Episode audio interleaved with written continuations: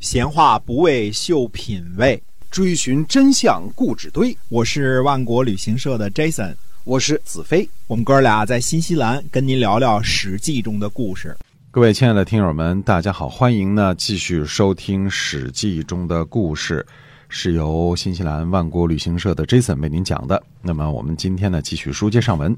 是的，上期节目呢我们提了一下西周军，西周。这个西周呢是西周国，我们总也不提周王室，因为在战国中后期，周王室几乎一点点重要性都没有了。周王室呢所实际管辖的叫王姬，嗯，只是洛阳附近一小长条的地方。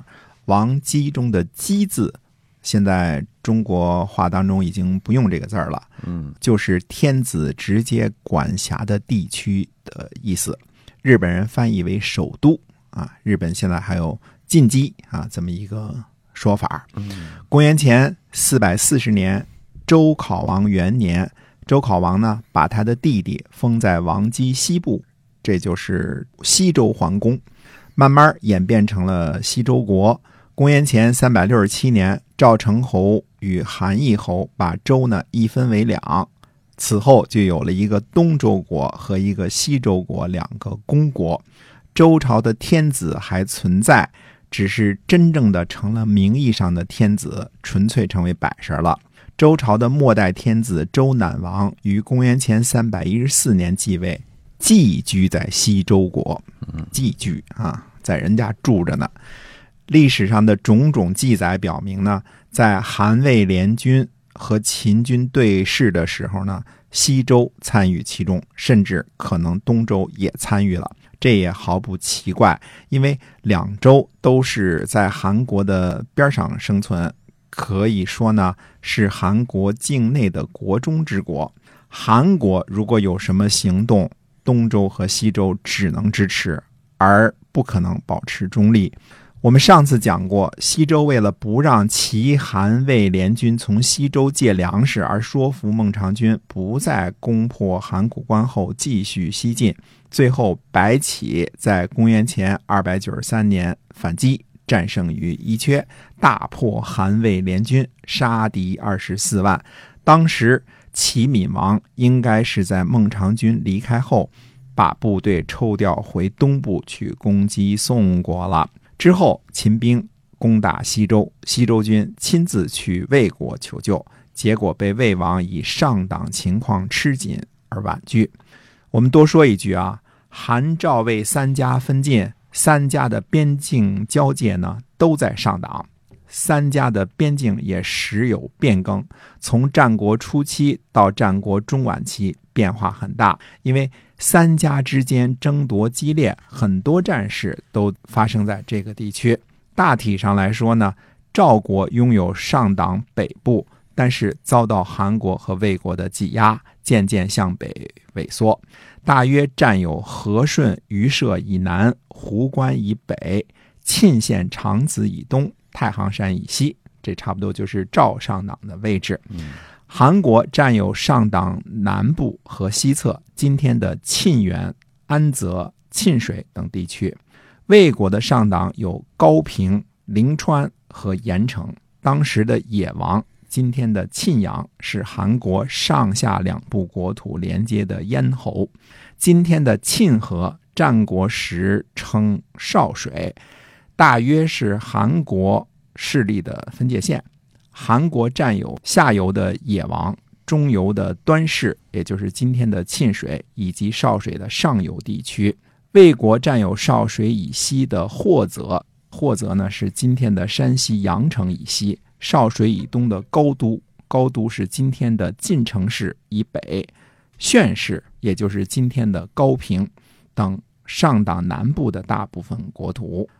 魏国的上党呢，是联系东西部国土的重要纽带。宣氏呢，是春秋时的旧名，战国后期呢称长平，也就是今天的高平。战国时期最著名的长平之战就发生在这里。赵国势力最强盛时，最难拥有疲劳。啊，根据认定啊，今天的义城县东十三里的。这个劳寨村就是疲劳故城，占有疲劳端氏和光狼城。光狼城呢是今天高平西南以及泫市一线以北的地区，所以韩赵魏之间在上党盆地的争夺异常激烈。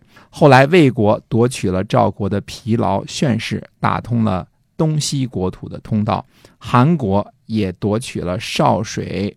中游的端氏，连通了上党同河南之间的交通。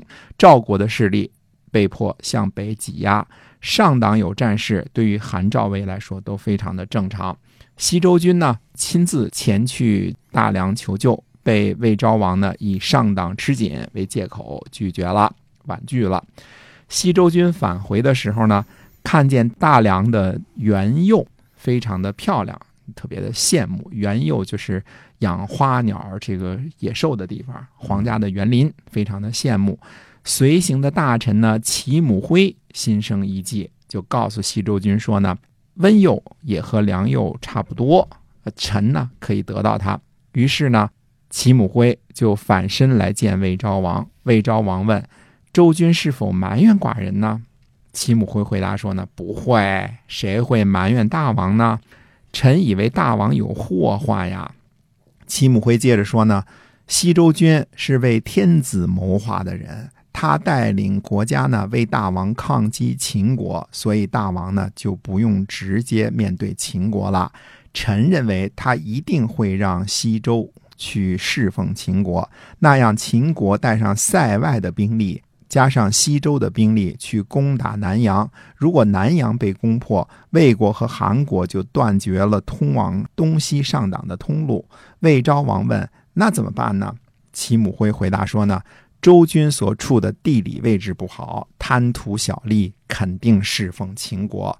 如果大王准许派三万人帮助戍守西周，再把温佑租给西周军，西周军回去呢，好向父老乡亲交代，又能享有温佑的花园和鱼虫鸟兽，那就很开心。”而不一定会和秦国合作了。臣听说呀，温佑每年上交的税金是八十斤，西周军愿意上交一百二十斤，这样您上党没有祸患，每年还多收了四十斤的租金。于是呢，魏昭王就让孟卯把温佑租给了西周军，并且答应派兵戍守西周。是，那么我们今天的这个《史记》中的故事啊，先跟大伙儿就聊到这儿了。您现在收听的是万国旅行社赞助播出的《万国人在旅途》，每周四下午的五点到六点为您播出。我们在下周四同一时间再会。